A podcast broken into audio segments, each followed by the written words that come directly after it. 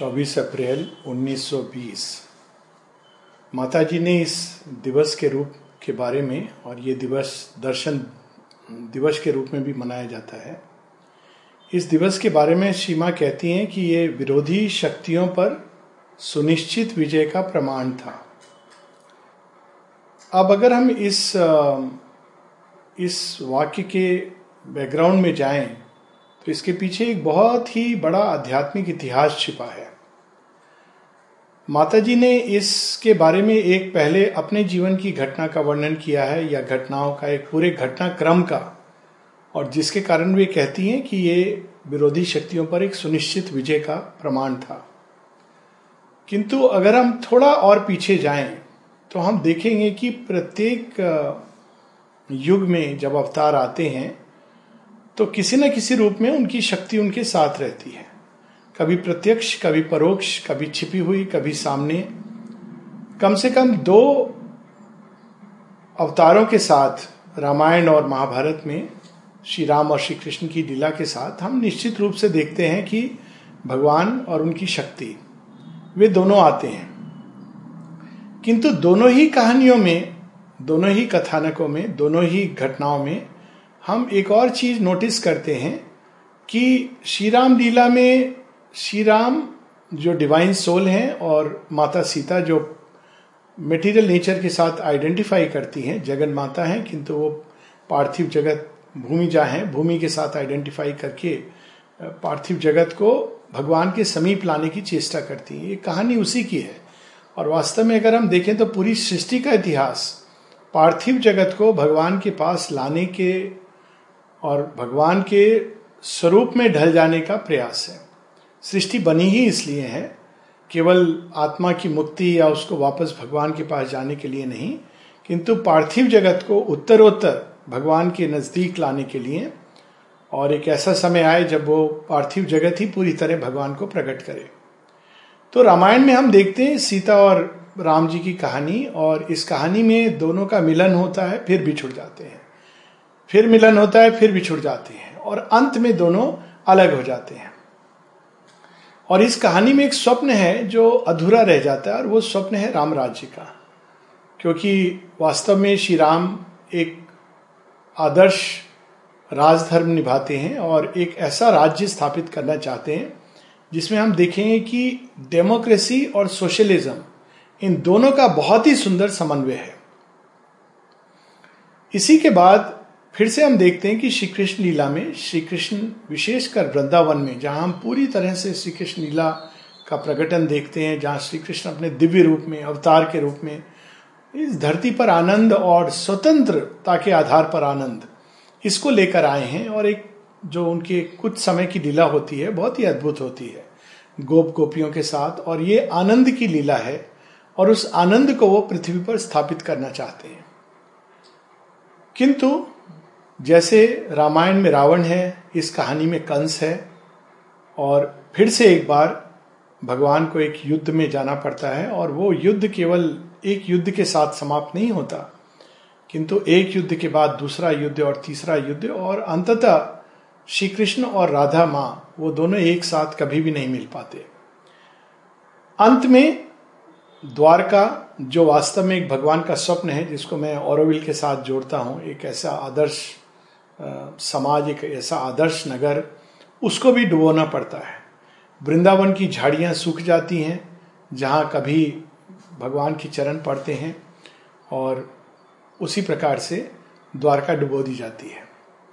स्वप्न पृथ्वी में जड़ा रह जाता है।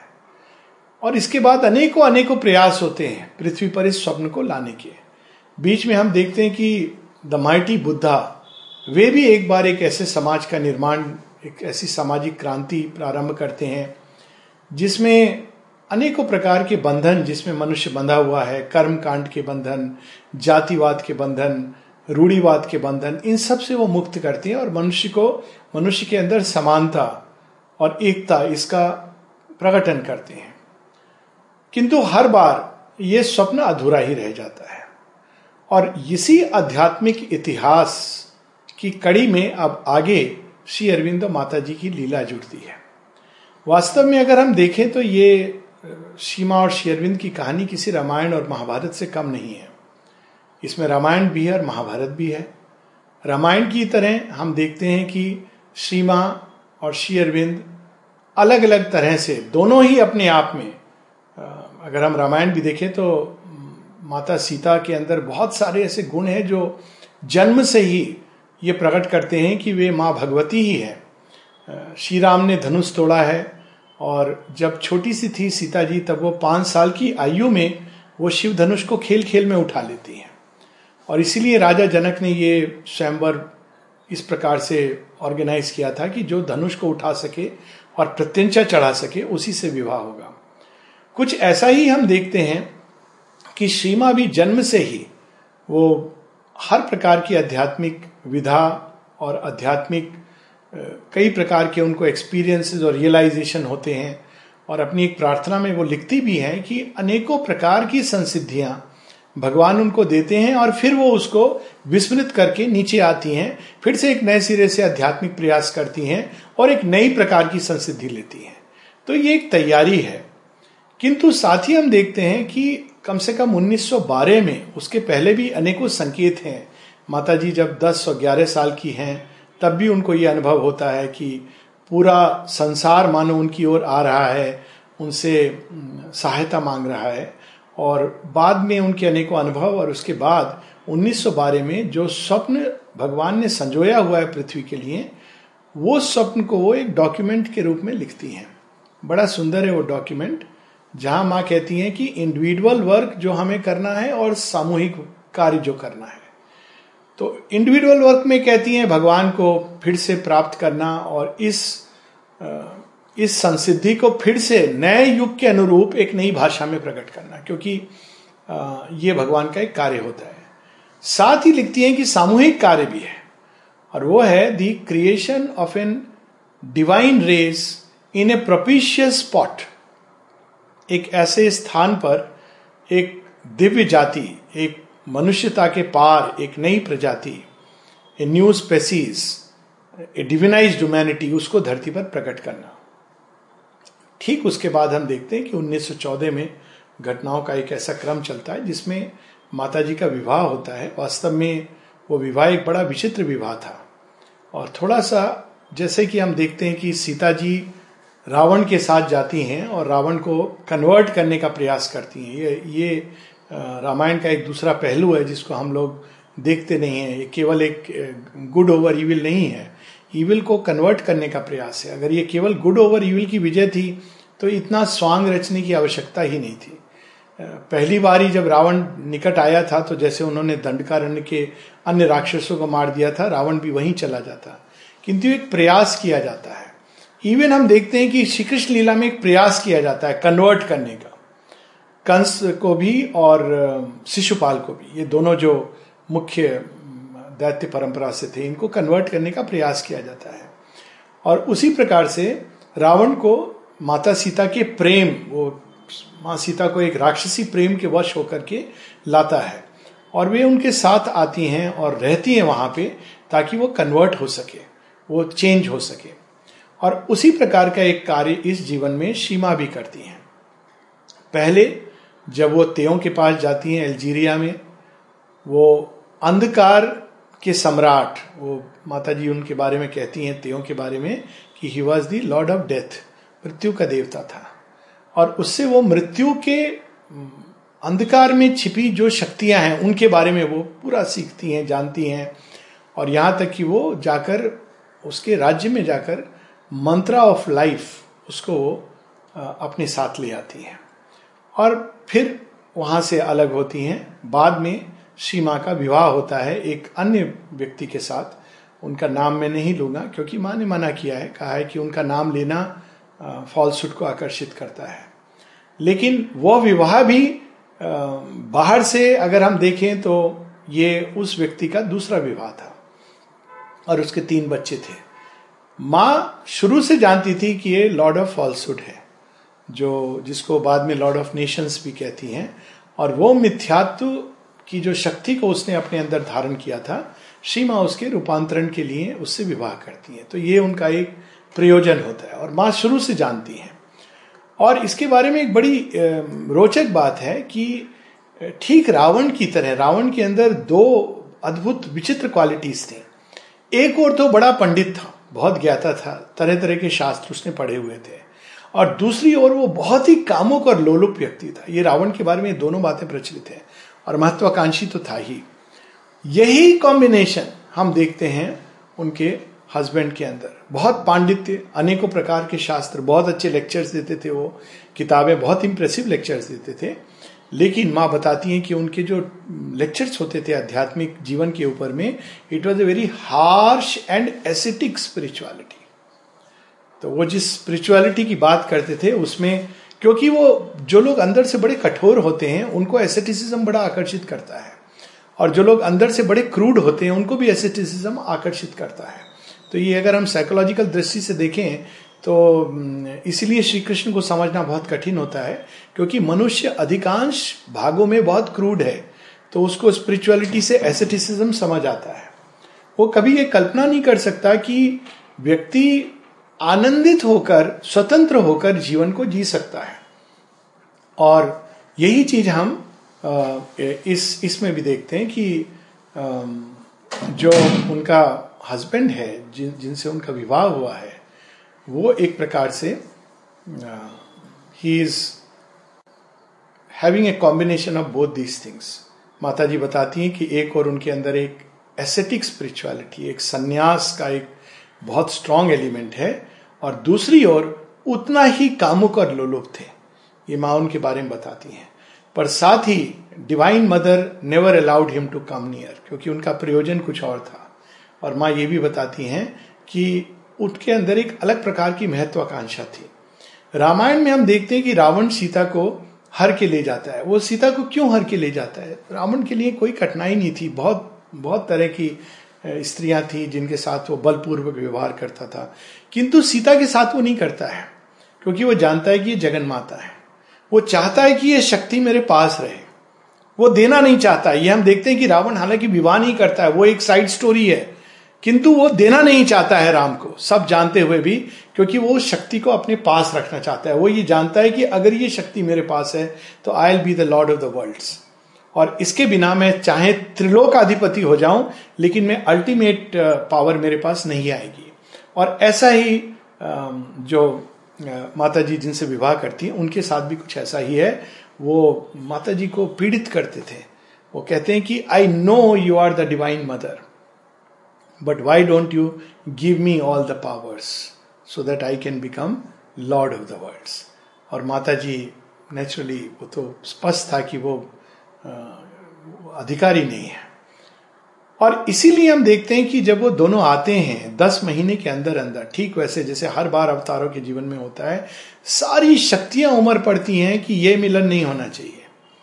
अगर माताजी श्री अरविंद जो अनेकों युग में इस प्रकार का प्रयास करते रहे, अगर इस बार फिर से उन्होंने ये प्रयास किया और सक्सेसफुल हो गया तो तो सबसे पहले तो पूरा एक महायुद्ध छिड़ जाता है।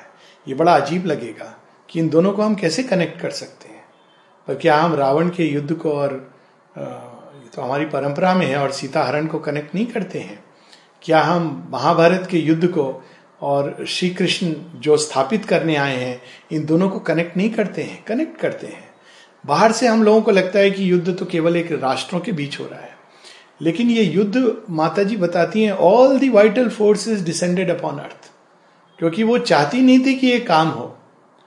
तो अब कैसे दोनों अपना काम वो Mata ji could have continued लेकिन उस समय संसार तैयार नहीं है। तो एक और माँ जाती हैं युद्ध भूमि में, रणभूमि में। She goes on the front माँ ने उस समय जो आते थे सोल्जर्स उनकी सेवा करती थी। और उस समय उन्होंने उनकी पीड़ा इतनी अधिक अपने अंदर आत्मसात की और धरती की पीड़ा अपने अंदर इतनी आत्मसात की दैट उनकी नर्व्स उससे अफेक्टेड हुई थी। जो बहुत बाद तक उनके अंदर उसकी पीड़ा व्याप्त रही, वो सारी पीड़ा को अपने अंदर सोख रही थी। ये सारे अनुभव माता जी के, उनके प्रेयर्स और मेडिटेशन में है, जहाँ वो कहती कि मैंने अपने पूरी देह को एक यज्ञ वेदी में रूपांत परिवर्तित कर दिया है और इसमें वो सब विष जो निकल रहा है धरती के अंदर से, मैं उसके अंदर डाल रही हूँ। वहीं पर श्री अरविंद एक नए युग का प्रारंभ साथ साथ होता है। 1914-15 में युद्ध के बादल शुरू होते हैं और लगभग पंद्रह में the war goes into its full swing और 1914 में श्री माँ Shri Aurobindo as a joint venture Arya को का निकलना शुरू होता है, जो आज हम देखते हैं major works of Shri Aurobindo और उसमें अनेकों अनेकों वो सत्य जो भविष्य के लिए, मानो एक और वो मनुष्य को बता रहे हैं कि देखो, मैंने तुम्हारे लिए ये सृष्टि किया है। दूसरी ओर ये युद्ध है, ये जीवन है, ये वो जीवन जिसमें मनुष्य रहता रहा है और जिसकी मिट्टी में वो बार बार लथपथ होता रहा है। और ये दोनों विकल्प मनुष्य के सामने हैं। और माँ उस विष को ले रही हैं और श्री अरविंद यहाँ पर एक नया नया भविष्य तैयार कर रहे हैं। साथ ही जब माँ वहाँ जाती हैं तो बहुत तरह से इन शक्तियों का आक्रमण होता है। स्वयं माँ के ऊपर ऐसे आघात होते हैं कि वो एक बार लगभग मरना सन्न हो जाती हैं। उसकी, इसकी बात भी करती हैं वो बताती हैं जो पूरा एपिडेमिक होता है जापान में और एक ऐसी अवस्था आती है जब वो फाइनल बैटल लड़ रही हैं। प्राणिक जगत की उन शक्तियों से जो इस प्रकार का रोग और मृत्यु इत्यादि का, के जो दूत हैं, उन शक्तियों से। And she is on the word of death और माँ कहती है then with all my occult knowledge I summoned all my power from within and through it back तो उस शक्ति से वो उनका निराकरण करती हैं। बहुत प्रयास करती हैं माँ, लेकिन जो लॉर्ड ऑफ़ फॉल्सुड है, वो कन्वर्ट नहीं होता है। और तब माँ कहती हैं कि हे प्रभु, मैंने बहुत प्रयास किया, लेकिन ये संभव नहीं हो पाया। और यदि इसके लिए मुझे नरक में भी उतरना है तो मैं तैयार हूँ। अब आप बताओ कि मुझे क्या करना है। और उसी समय माँ एक विजन में देखती हैं जापान में, जहाँ पर वो देखती हैं कि सुप्रीम हिमसेल्फ और बताती हैं कि more ineffable and wonderful than the vision of the Gita. The supreme comes मानो वो पूरी अनंतता ने एक जाइगेंटिक बीइंग का रूप ले लिया है। और माँ कहती है he carried me in his arms like a wisp of cotton जैसे उठा ले। और सीधा वो वेस्टवर्ड मुड़ जाते हैं। वो जापान के तरह से अगर देखें इंडिया इज़ वेस्टवर्ड और वो वहाँ जाकर मुझे वहाँ रख देते हैं, जहाँ मैं श्री अरविंद को देखती हूँ। तो शी न्यू कि अब ये काम ऐसे नहीं होगा। दोनों को साथ मिलकर ये काम करना है। और नेक्स्ट डे ऐसे कुछ घटनाएँ होती हैं और उस घटना का भी उनके हस्बैंड से ये लिंक है, क्योंकि ऐसा कुछ घटनाक्रम होता है कि जापान की गवर्नमेंट उस समय इनको अगर वो वहाँ रहते थोड़े दिन और तो वो शायद जेल में जा सकते थे। तो वो उनको एक विकल्प देती है कि तुम चाहो तो वापस फ्रांस चले जाओ, या बेटर होगा अगर इंडिया चले जाओ। तो वापस वो इंडिया आते हैं। अब ये साथ में बहुत सारे अनुभव उस समय, बहुत ही वो एक युद्ध का समय है। माता जी विस्तार से नहीं बताती हैं, किंतु वो एक ऐसी बैटल है जब दोनों अलग अलग पोस्ट पे लड़ते हैं और जब वो आती हैं तो माता जी कहती हैं कि फिर से जब मैं उनसे मिलती हूँ, ठीक वैसे ही, वही विजन जो पहली बार मैंने देखा था उनतीस मार्च को, और वैसे ही जब मैं उनसे मिलती हूँ उसी जगह पर, वो सब कुछ एक साथ फिर से प्रकट होता है, फिर से स्मृति में आता है। लेकिन माँ के अंदर एक प्रश्न है, और वो क्या इस बार संभव हो पाएगा? अब ये जो प्रश्न है, इसके पीछे ये सारा इतिहास जुड़ा हुआ है, आध्यात्मिक इतिहास। क्या इस बार संभव हो हो पाएगा? Will it be possible this time और माँ कहती हैं कि, श्री अरविंद कुछ कहते नहीं हैं but that very moment both of us experienced a massive descent of that वहाँ माँ नाम नहीं लेती हैं but that with a capital T और तब हम दोनों को ही पता था कि इस बार ये संभव होगा। तो जब माँ, जब कहती हैं कि ये सुनिश्चित विजय का प्रमाण था तो ये प्रमाण क्या था? प्रमाण ये था कि एक प्रत्युत्तर मिला फ्रॉम एबव कि yes this time it will be accomplished और वह उत्तर सफिशियंट था कि अब वो सारा प्रयास आगे की दिशा में करें। वरना ये संभव था कि ये सारा योग एक व्यक्तिगत उपलब्धि के रूप में चला जाता, एक और रामायण लिख दी जाती, महाभारत लिख दी जाती और फिर से मनुष्य अपने डेली रूटीन में चला आता। लेकिन इस घटना के बाद एक चीज़ निश्चित थी कि इस बार वो एकम्प्लिश होगा। क्या एकम्प्लिश होगा? वो जड़ तत्व का, पार्थिव जगत का, पृथ्वी का, भगवान के साथ मिलन और केवल मिलन नहीं, एक के, ये संभव होगा। और उसके बाद से हम देखते हैं कि एक नया भविष्य शुरू होता है जिसका अंत तो वही जानते हैं पर हम देखते हैं कि एक कदम के बाद एक कदम पहला प्रारंभ होता है। चार पाँच साल एक तैयारी का समय है जिसमें एक रिप्रेजेंटेटिव सैंपल ऑफ़ ह्यूमैनिटी और 1926 में एक ashram ashram not as a अधिकतर हम देखते हैं कि एक बहुत बड़ी जगह बना दी गई, एक आश्रम हुई जहाँ पे लोगों को दीक्षा दी गई। लेकिन ये एक आश्रम अलग है, ये एक विशेष अभियान है। शेरविंद इसको कहते हैं लेबोरेटरी ऑफ़ स्पिरिचुअल इवोल्यूशन तो ऐसे लोग आते हैं जो अब उन विरोधी शक्तियों को और संभावनाओं को, दिव्य संभावनाओं को, दोनों को ही अपने अंदर धारण किए हुए लोग आते हैं। तो यहाँ भी हम एक बड़ी विचित्र चीज़ देखते हैं कि रामायण काल में विरोधी शक्तियाँ एक अन्य जगह पर हैं। और भगवान एक अन्य जगह पर हैं और वो यहाँ से वहाँ जाते हैं, लंका जाकर युद्ध होता है। या दंडकारण्य में युद्ध होता है। श्री कृष्ण के युग में हम देखते हैं कि दोनों एक ही कुल में हैं और श्री अरविंद अब इसको और पास ले आते हैं एक ही व्यक्ति के अंदर। तो इस आश्रम में वो ऐसे लोगों को बुलाती हैं, जिनके अंदर एक और एक दिव्य संभावना है और बड़ी प्रबल रूप से है। लेकिन वहीं पर उसकी विरोध करने वाली रेजिस्टेंस है। और इसका पहला एग्ज़ाम्पल कौन है? स्वयं उनका husband is the first representative of a possibility and of a difficulty resistance लेकिन तब वो शेयरविंद के साथ मिलकर ये जॉइंट वेंचर वो प्रारंभ करती है। शेयरविंद पीछे खड़े हो जाते हैं और सीमा को सामने रख देते हैं। ये भी आध्यात्मिक हिस्ट्री में पहली बार होता है, क्योंकि इस बार एक नई सृष्टि होनी है और जहाँ नई सृष्टि है, वहाँ शक्ति पक्षी सामने रहेगा। और वो प्रारंभ करती हैं। एक एक व्यक्ति जो आता है, माँ शुरू में कहती हैं each of you represents an impossibility so लोगों को क्या समझ आया होगा इम्पॉसिबिलिटी लोग तो अपनी कठिनाइयाँ देखते थे और माता जी को इतने सारे पत्र हैं और माँ कहती हैं कि कठिनाइयों को मत देखो ग्रेस की ओर देखो। Because she is an embodiment of grace और इसीलिए वो इतनी इस तरह की इन्फिनिट ग्रेस और लव लेकर के आई, क्योंकि that contains the power of transformation उसके बाद, फिर कुछ समय के बाद सुपरमेंटल डिसेंट के बाद, वो कहती हैं, पहले मैं तुमसे कहती थी कि each of you represents an impossibility now I would say that each of you represents a difficulty तो उन्होंने स्केल डाउन कर दिया. In the in other words Ravana will be converted and Kansa has hope तो ये एक नई चीज़ possibility जुड़ जाती है। तो ये सेकेंड स्टेप होता है सुप्रामेंटल मैनिफेस्टेशन का। और उस मैनिफेस्टेशन के बाद ये वर्क एक सेकेंड लेवल पे चला जाता है। और वो हम देखते हैं कि आश्रम से निकल करके काम फैलने लगता है। पहले एक सीयरविन सोसाइटी के रूप में, विशेषकर भारतवर्ष में, हालाँकि बाहर भी ब्रांचेज हैं सोसाइटी की। लेकिन अगर मेन रूप से अगर हम देखें तो श्री अरविंद सोसाइटी अधिकांशतः भारतवर्ष में फैली है। और फिर औरविल के रूप में यह स्वप्न पूरे संसार में फैल जाता है। और अब जगह जगह जहाँ जहाँ जो जो घर, जहाँ पर सीमा की ओर लोग मुड़े हुए हैं या श्री अरविंद की टीचिंग्स के साथ जुड़े हुए हैं, वो सब वास्तव में एक लार्जर आश्रम का हिस्सा है। तो ये विरोधी शक्तियों पर विजय, अर्थात इस बार विनाश नहीं, रूपांतरण। इसका अर्थ यह है कि विरोधी शक्तियाँ स्वीकार करती हैं कि अब हम आपके प्रेम और आपके ग्रेस के प्रति स्वयं को समर्पित करते हैं। और माँ एक और बड़ा सुंदर इसका उदाहरण देती हैं।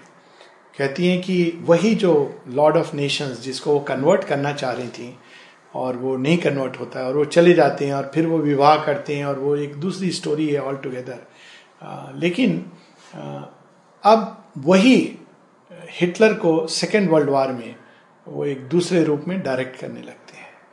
और माँ, जब सेकेंड वर्ल्ड वार का जो फाइनल फ़ेज़ है, वो हिटलर को लॉर्ड ऑफ़ नेशंस का ही रूप धर के उसको डायरेक्ट कर देती है रशिया की ओर। तो माँ कहती है he meets me and he says what you have done is not right Bali ने भी ऐसे ही कहा था लॉर्ड राम को, कि what you have done is not right तो वो कहते हैं कि what you have done is not right ये क्या बात हुई? भगवान चीटिंग तो नहीं कर सकता है। आपने तो मेरा रूप धर के हिटलर को मिसगाइड कर दिया। How can you do that they don't realize कि divine's misguidance is also a guidance so Sherwin से जब किसी ने इसके बारे में पूछा था तो शेरविन कहते हैं डिवाइन डिप्लोमेसी तो जब वो मुड़ जाता है, वो वो बींग कहता है फिर I know that my end is near शुरू में उसने स्वीकार नहीं किया था। फिर वो कहता है I know that my end is near and I can never be victorious over you I know that I will lose but before I lose before I get defeated I will try to create as much chaos as possible जितना भी मैं chaos कर सकता हूँ, मैं करूँगा। माता जी उत्तर में केवल एक स्माइल करती है। कभी कभी हम देखें कि माता जी की राइटिंग्स में ये जो जेस्चर्स है ना, बड़ी इंटरेस्टिंग है। लोगों का ध्यान नहीं जाता। माता जी एक्चुअली लिखती हैं and I smiled at him what is that smile उसमें कुछ उन्हें लिखा नहीं है। She just smiled what is that smile yes you do what you may you also know and I also know that your end is near 72 में यही उनका फिर मैसेज होता है। जब सेवेंटी टू या सेवेंटी थ्री में मैसेज नहीं है, जब उनसे प्रश्न किया जाता है कि संसार में हम देखते हैं कि इतना फॉल्सूट भरा हुआ है। इसका क्या कोई हल है, कोई अंत है? और ये उस समय की बात है जब जो महाशक्तियाँ थी, अमेरिका एंड रशिया, दोनों ही पूरी तरह फॉल्सूट के अधीन थे। और माँ बताती हैं कि अमेरिका को कन्वर्ट करना is one of our work it must be converted क्योंकि वह पूरी तरह it was siding with Pakistan and all the forces which were aligned against India और वो प्रोपिशियस स्पॉट कहाँ चुनती है माँ? इंडिया में पौंडीचेरी और मैं तो कहता हूँ इंडिया धन्य है इसीलिए कि उन्होंने यहाँ पर चुना। प्रोपिशियस स्पॉट ये उनका 1912 का एजेंडा है। तो जब किसी ने उनसे पूछा तो माँ कहती हैं before dying falsehood rises to its full swing और ये उन्होंने, वो अनुभव है उसके पीछे जुड़ा हुआ। ये केवल एक वाक्य नहीं है। Before dying falsehood rises to its full swing but in the end truth will have the final victory तो ये उनका एश्योरेंस है। कि देर इज़ नो डाउट कि this time there is no everything has been seen to it कि इस बार विरोधी शक्तियाँ पूरी तरह अपना आक्रमण करेंगी और पूरी तरह परास्त होंगी और इस परास्त का अर्थ है कि वो कन्वर्ट होंगी। ऑलरेडी उन्होंने कहा कि दो असुर कन्वर्ट हो गए हैं जो इनके हब्स होते थे। One more has accepted and the last one was yet to accept और कुछ लोग पूछते हैं कि लास्ट वन वो क्या कन्वर्ट हुआ, वो last one was the asura of death और वेरी इंटरेस्टिंगली मैंने माता जी का एक हाल में, वो पता नहीं कैसे मिस हो गया था। पढ़ा होगा पहले, लेकिन वो अनुभव मैंने हाल में पढ़ा। बहुत ही हाल में। Then I realize yes she's very clearly said about it पर उन्होंने ये वर्ड नहीं यूज़ किया है। और उसमें वो बताती है, ये 1970 का एक्सपीरियंस है माता जी का। और वो कहती हैं टुडे वो डिसाइपल को कहती है today I have seen two visions they are not vision but action तो एक एक्शन में she kills someone and she has lot of love for that person whom she has killed और दूसरे में वो कहती हैं कि I am moving upon earth amidst lot of people and if you search the word kill 1970 agenda you will find it and then she use the other thing which she says is that uh, i am moving and there is no dress and i am going and identifying with physical nature and फिर वो बताती हैं कि वो जो पार्थिव जगत में जो मैन और वुमेन के जो पार्ट्स हैं उन सब जगहों पर a uh, pinkish uh, light and there is a vibration which has come there and it's a new body which is which is without any gender तो वो ये देखती है, क्योंकि वो देखना चाहती थी कि नया शरीर कैसा होगा। और ये दूसरे विजन में वो देखती हैं एक्शन में, कि उनके साथ फ़िज़िकल नेचर भी है। और वो बताती हैं फ़िज़िकल नेचर जब आती है मेरे सामने तो कैसी होती है? तो पूरा बहुत सुंदर डिस्क्राइब करती हैं। She is an ageless beauty neither she is very young nor she is old she is an ageless beauty और फ़िज़िकल नेचर आती हैं, और श्री माँ एक एक गाउन है, माँ के ऊपर एक पिंकिश कलर का गाउन वो उसको लेती है और पहन लेती है। और माँ कहती हैं कि it was physical nature's way of saying now I have adopted the new creation तो माँ कहती है कि कालांतर में, आने वाले समय में, जो होगा, जो बच्चे आएँगे, जो ह्यूमन बॉडी फॉर्म होगा, वो वास्तव में सेक्सलेस होगा। और ऑलरेडी हम लोग देखते हैं कि उस दिशा में एक चीज़ शुरू हो गई है कि जो जेंडर डिफरेंसेस हैं, केवल सामाजिक स्तर पर नहीं फ़िज़िकल स्तर पे ब्लर हो रहे हैं। और अभी तो वो बहुत फ़ेमस वो हो गया कॉमनवेल्थ गेम्स में कि बेटियों बेटियों ने तो गोल्ड लाई और बेटे तो धरने पर बैठे थे। ये तो अब एक बड़ा अच्छा जोक भी चल गया है कि बेटियाँ वो कर रही हैं जो बेटे नहीं कर सकते। And it is so true कि actually we see that the society is going towards an equality of the genders and even at the physical level this is going to slowly get blood और माँ कहती हैं कि there was the great assurance तो disciple बार बार पूछता है हुम डिड यू किल और अंत में माँ कहती हैं the one whom I killed was death death was killed its very amazing वो लास्ट में कहती है, उसको इसीलिए सावित्री में जब शेरविंद कहते हैं end of death death of ignorance death was killed what does it mean that human beings in a again जो घटनाक्रम चेतना के स्तर पे होता है, जैसे हम लोगों ने देखा adverse forces it takes long time to express itself fundamentally it has been done same way like Shri Krishna saw कि उन्होंने कौरवों को मार डाला है। और कालांतर में पांडव इत्यादि सभी, वो सब has decided that the whole Mahabharata has been fought in the in his inner being पर वो एक वार के थ्रू गुजर के फ़िज़िकल में कोई भी चीज़ जब मैनिफेस्ट करती है हाईएस्ट प्लेन से तो उसमें समय का एक गैप होता है। और ये माँ बताती हैं भारत के इंडिपेंडेंस के साथ भी कि शेयरविंद ने एक बार उनसे पूछा कि when will India become free और माँ बताती हैं कि इंडिया इज़ ऑलरेडी फ्री और उस घट, उस समय में और मैनिफेस्टेशन में she says it took thirty two years so that is the time gap तो ऑलरेडी हम देखते हैं कि to start with human beings अब ये मानने लगे हैं कि ये संभव है कि फ़िज़िकल डेथ भी हम लोग कॉन्कर कर सकें। ये थॉट आ गया है। और कॉमिक बुक्स में भी आ गया है। और इस पर विज्ञान के क्षेत्र में भी आ गया है। वैज्ञानिक इस दिशा में प्रयास कर रहे हैं। Where they are actually finding ways and means with stem cell and through other means की there will be a possibility of endless regeneration of organs and ये पॉसिबल है कि हम डेथ को फ़िज़िकल लेवल पर भी फिनिश कर दें। Humanity is beginning to forget to die ये क्या है? हम देखते हैं कि seventy years man suddenly gets married to you know whatever year lady तो ये तो असामयिक है। हाँ असामयिक होगा। लेकिन आज जो जीवन है, वो तो एक अलग जीवन है। As if there is no death there is no age एक नई शुरुआत मनुष्य कर रहा है। और ये already within forty fifty years ये हम फ़र्स्ट रिजल्ट्स देख रहे हैं। और ये तो एक्सपोनेंशियल वे में बढ़ने वाला है। जो आज हम देख रहे हैं फोर्टी फिफ्टी ईयर्स में who knows in another hundred years man will find a way just to keep his body as long as he wants of course the evolution inwardly also has to be speeded up और वो उस दिशा में भी हम देख रहे हैं कि प्रयास हो रहे हैं। सो so, ये जो दिन है इस भाव से सेलिब्रेट किया जाता है। सेलिब्रेट से ज़्यादा ये एक स्मृति है। और जैसा कि भारत की सब कहानियों में होता है कि जैसा उन्होंने कहा है, वैसा हमारे जीवन में हो। तो यही हम सबको प्रार्थना करनी चाहिए अभिप्सा कि हमारे निज के जीवन में भी मृत्यु का जो राज्य है, वो समाप्त हो जाए। और मृत्यु क्या है? एडवर्स फोर्सेस क्या है? वो जो भगवान और पार्थिव जगत के बीच में दे क्रिएट ए गल्फ ये दोनों एक नहीं हो सकते। इसीलिए एसेटिक स्पिरिचुअलिटी राक्षसों को और असुरों को पसंद है। क्योंकि उस स्पिरिचुअलिटी में आप इन दोनों को नहीं जोड़ सकते हो। It is an ascetic spirituality वो पावर्स लेके अपना राज्य फैलाएँगे। लेकिन भगवान और जड़ तत्व एक हो सकते हैं, वही हम हमारे निकश्यप की स्टोरी में देखते हैं। जब वो फाइनल चैलेंज में प्रहलाद को कहता है कि क्या इस खंबे के अंदर भगवान है? हैं।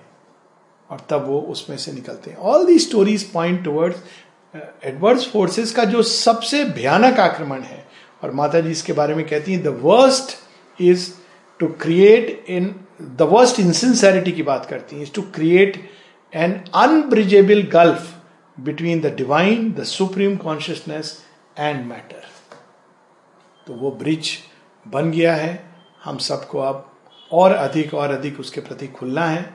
इसका अर्थ है, इस अभियान में पार्टिसिपेट करने के लिए हमें दो लेवल पे काम करना है। और वही 1920 के बाद माता जी आने के बाद हम देखते हैं कि आश्रम का प्रारंभ होता है। एक है इनर लेवल पे हमको एक्सटेंड करके अपनी चेतना को अपने ही ओरिजिन से कनेक्ट होना है। और वो ओरिजिन कौन है? डिवाइन है। एक वेदांतिक योग है जिसके बारे में हम सब परिचित हैं। जिस भी रास्ते से इट डजेंट मैटर चाहे हम वेदांतिक मार्ग अपनाएँ या गीता का मार्ग अपनाएँ we should find the divine presence inside या सिंपली सीमा से कहें कि mother I want to become conscious and one with the divine presence within that is the way हाँ संन्यास का मार्ग नहीं, क्योंकि उस मार्ग से अगर हम जाएँगे तो इतना अधिक कट जाएँगे इस जीवन से कि it be very difficult to come back upon life इसलिए इस आश्रम में संन्यास को प्राथमिकता नहीं दी जाती है। प्राथमिकता नहीं, उसका स्थान नहीं है यहाँ पर। Even if you try you have to go to playground you have to go to work तो आप संन्यास लेके हम बैठे रहेंगे, दिन भर मेडिटेशन करेंगे यू आर नॉट परमिटेड और तो और अगर आप समाधि के सामने पंद्रह मिनट बैठ जाओगे तो कोई आके आपको उठा देगा। Get up get up you not allowed तो you have to connect with the divine within but the process is the way of the Vedanta and the way of the Gita क्योंकि उसमें जीवन से आप कट नहीं होती अगर हम उपनिषदी के एज को देखें, गीता को देखें तो उसमें जीवन में रहते हुए आप भगवान को पाते हो। तो एक और हमको अपनी चेतना को एक्सटेंड करके डिवाइन से कनेक्ट करना है, और उसका door is through the psychic दूसरी ओर हमको अपनी चेतना को दूसरी तरफ़ एक्सटेंड करके, जड़ तत्व में अपना पाँव फर्मली धर के शेयरबिंद इसको कहते हैं spiritual realism one foot must be deeply rooted upon earth यहाँ वो हेरी फेरी स्पिरिचुअलिटी नहीं है, एक रोमांटिक स्पिरिचुअल रोमांटिसिज्म कि मुझे वो विजन आ गया और मैंने वो देख लिया। All that is fine vision don't change our consciousness they enrich it it's all right as a step it's okay जब बच्चे होते हैं, खिलौने उनको अच्छे लगते हैं। तो खिलौने का भी एक वो रोल रहता है कि खिलौने आपको कि ये कार है, एक असली कार भी है। तो बट ठीक है the visions are fine experiences are fine but one foot should be solidly rooted upon earth और ये चीज़ कभी यहाँ पे नहीं होने दी जाती कि आप उसको उठा लो, क्योंकि देन एक अलग डायरेक्शन है स्पिरिचुअलिटी का मोक्ष संन्यास का रास्ता है। तो इन दोनों को जोड़ने का काम हम सबको बनना है। इन दोनों के बीच में जो खाई है मतलब पार्थिव जगत, बाहरी प्रकृति, जड़ प्रकृति, इसको भी भगवान के प्रति रिसेप्टिव बनाना है। और वो एक चैलेंज है इस योग का। अंदर का तो चैलेंज है ही, सभी योगों में ये चैलेंज है। पर सबसे बड़ा चैलेंज है कि हम अपनी पार्थिव प्रकृति को, मन को, प्राण को, शरीर को, माँ कहती हैं physical nature is not just the body but the mind vital and body इनको हमें पूरी तरह दिव्य शक्ति की ओर खोलकर श्री माँ की कृपा की ओर खोलकर पूरी तरह उसे पोषित करना है और रूपांतरित होने देना है। और अंत में अगर हम इसको कहें कि अगर एक अभिप्सा करनी हो तो हम क्या करेंगे? एक और भगवान को पाएँगे या इसके रूपांतरण की करेंगे? बड़ी सिंपल एक अभिप्सा कर सकते हैं हम लोग कि mother may I be integrally one with thee तो उसमें सब इंक्लूडेड है।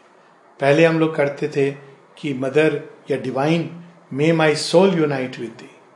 Now it is not just the soul, mind, body, and life. So, O Divine, may I be integrally one with thee. To start with, may I integrally belong to thee, may I integrally turn to thee, and may I integrally unite with thee. Thank you.